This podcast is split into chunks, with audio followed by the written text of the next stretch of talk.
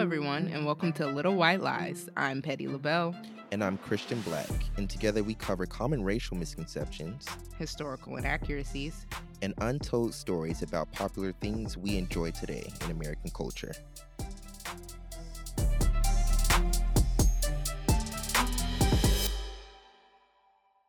All right, so listen. Today's subject is a story as old as time. It's been a topic of discussion in Hollywood for years on end now.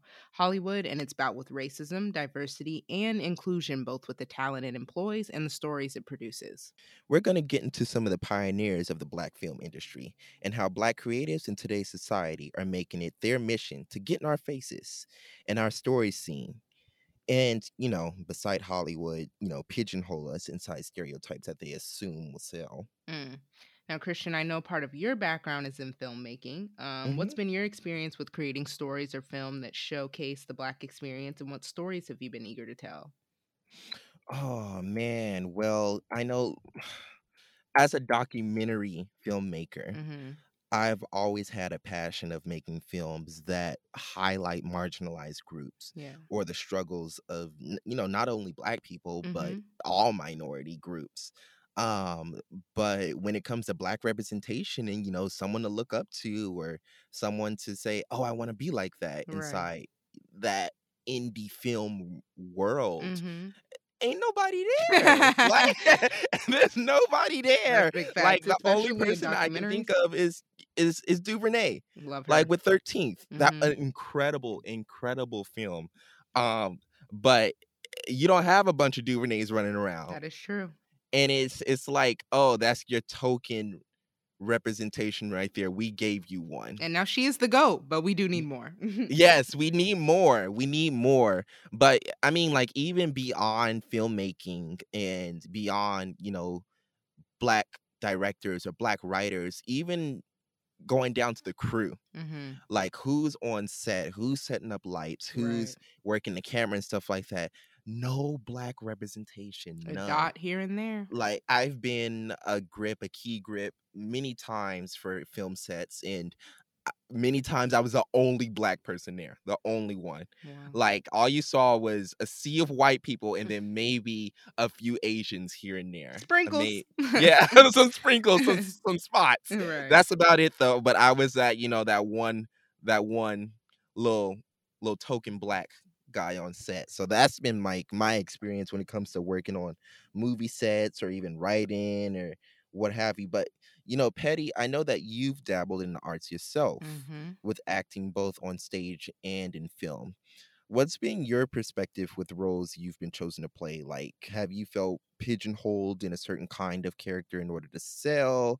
Like, or do they say, oh, you're going to play this because you can, I know that you can do this well? Or, how much time do you have? Okay. Um, no, it's really crazy. You know, I eh, I find that in this industry, they want us to tell a certain kind of story. You know, we always mm-hmm. got to do the slave movies, and then we got to be uh Captain Save a Ho for the for the white people or somebody downtrodden trying to lift up the whole community. And not that these are stories that don't need to be told. I think that it's important to have those stories as well. But I also find that as a black actress, I I want to tell universal stories. I feel like white people get to talk about anything. They get to tell stories about just life. And black people, we have life too. Like I, I want to show that we can fall in love and we can start a Fortune 500 company and and and raise a family and do this and uh, talk about all the stories of just normalcy. It doesn't always have to be something sad or downtrodden that we have to tell the people think is marketable and will sell only because we're suffering. You know, we live lives too. I want to show that our characters are capable of, you know, full lives and full stories. And I hate that this industry only puts us in a box and that we're only supposed supposed to do a certain kind of thing, you know? And I'm ready to break out of that personally. Man, it's crazy to think back to the fact that in old films, there's not a single character who isn't white. Mm, the truth. Like mm. the all right, so like the only black or like Asian characters you see inside old films are they're either like maids or house servants. Right. And they're always serving the boss with a big smile, right? Obviously a lot has changed you know like in new movies we play the tokenism game now. Right. minorities as accessories or emblems to white characters Listen. that are you know the main person on screen. I know it's for good intentions but mm, i don't know i don't feel right about it. Yeah and with that being said we also have to consider artists' rights to their own vision for a project now, nobody wants to tell filmmakers what story to tell or who to put in their movies, but we do have to question if one's vision also inadvertently is used to perpetuate or rationalize racism and racial stereotypes. I mean, whiteness is represented as the norm, like I said earlier. When white directors cast all white actors and label the stories as universal, they're also knowingly or unknowingly marking everything else as abnormal, and that's not cool. That's been the problem in this industry with creative choices and how they tend to be used to rationalize or justify discrimination. I mean, you you're totally right about that. It's it's even in the statistics. Mm. Like, okay, check this out. So, according to the latest Writers Guild of America, it was inside of an, an inclusion report. Okay. It was um 2019 to 2020, okay. right? So, 51% of the staff writers were white. That's not even surprising. 51%. That's more than half. And more than 80% of the executive producers and showrunners were white. All right. So that's fewer than 20% being people of color. And how are we supposed to move ahead with those numbers?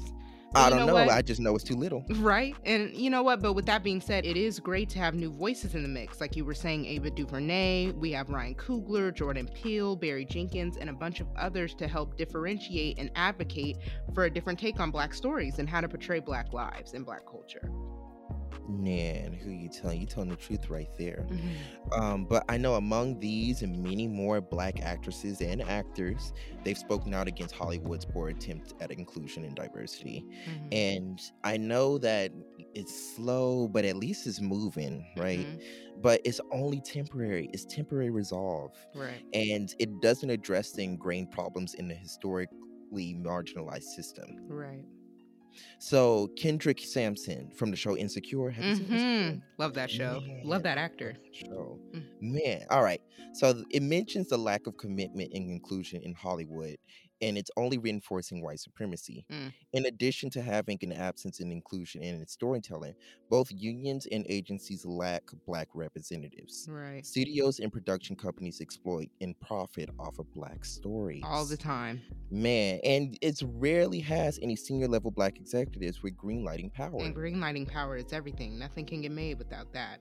There's also Tara Duncan, who's the new incoming president of Freeform Network and one of the few black network heads in the industry. She says that it's been a challenge with her with defending the value of projects from creators of color about which she's been passionate. She mentions there's this sort of instinct that if it's featuring a predominantly black cast or if it's from a black creator, then that's only going to appeal to a niche audience, which is crazy. Man, you're totally right about that. I mean, there's countless actors like Viola Davis, Gabrielle Union, Michael B. Jordan. They've all spoken out against the lack of inclusion for black talent, mm-hmm. black writers, black directors, black crew members, what have you. And they're all risking their jobs. And even have the possibility of being blacklisted, That's which real. is wrong. It's, it's so super wrong. wrong. Like, okay, take Gabrielle for example, with a lawsuit for NBC on racial misconduct. D- Did you? They wouldn't that? let that woman come to work with her hair however she wanted, and so they fired her. I mean, there was more to the story, but like, who really? It's the, we can't come to work as ourselves now.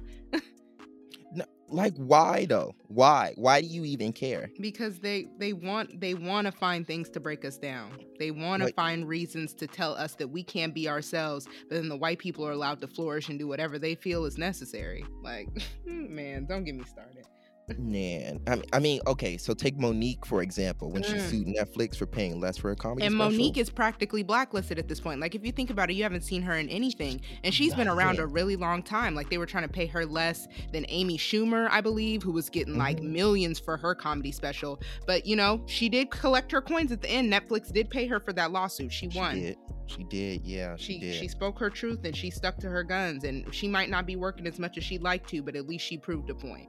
Man, and though black creatives are pioneering through the obstacles of the industry, one of the top most underlying problems with the success of black artists being able to tell stories of black life is that the networks and studios still want popular white voices to co sign or spearhead the project, which is the problem.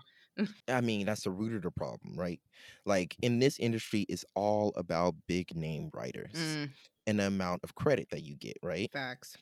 All right. So I know that the people that are in power now for the past 30, 40, 50 years, that hasn't been us. Nope, not even a little bit. And it's interesting because the uh, Warner Media Chief Enterprise Inclusion Officer, Christy Haubegger, who is now a part of the HBO and Warner Brother family, um, says that the next step is to do more than random acts of diversity, which is the perfect quote for what they've been doing lately. They just sprinkle us in here and there to meet a quota practically. Mm. Honestly, that's on the mark. I know that many of the previously mentioned people have gone on to start their own advocacy groups, movements, and even production companies to promote change and opportunities for people of color in the workspace. Right. I mean, okay, one prime example Tyler Perry Studios. Right. We got Viola Davis. She has JuVee Productions. Marsai Martin started Genius Productions. Yeah, and I think Taraji P. Henson is also starting her own company. So, yeah, yeah. you know, shout out to all the pioneers of black film and television Sidney Poitier, Dorothy Dandridge, Harry Belafonte, Hattie McDaniel, Ethel Waters, just to name a few. And that gave way to, you know, Cicely Tyson, may she rest in peace, mm. James Earl Jones, Denzel Washington, Angela Bassett, Laurence Fishburne, Whoopi Goldberg, Viola Davis, Eddie Murphy, and you know so many more. So many. We don't know when change will come or exactly how but it is great to know that we have strong black creatives leading the way to include all of us in the narrative. You can learn more by checking out our social media accounts and our official website where we do weekly petty posts and constant spilling of the tea. This has been little white lies. Stay petty y'all. Stay petty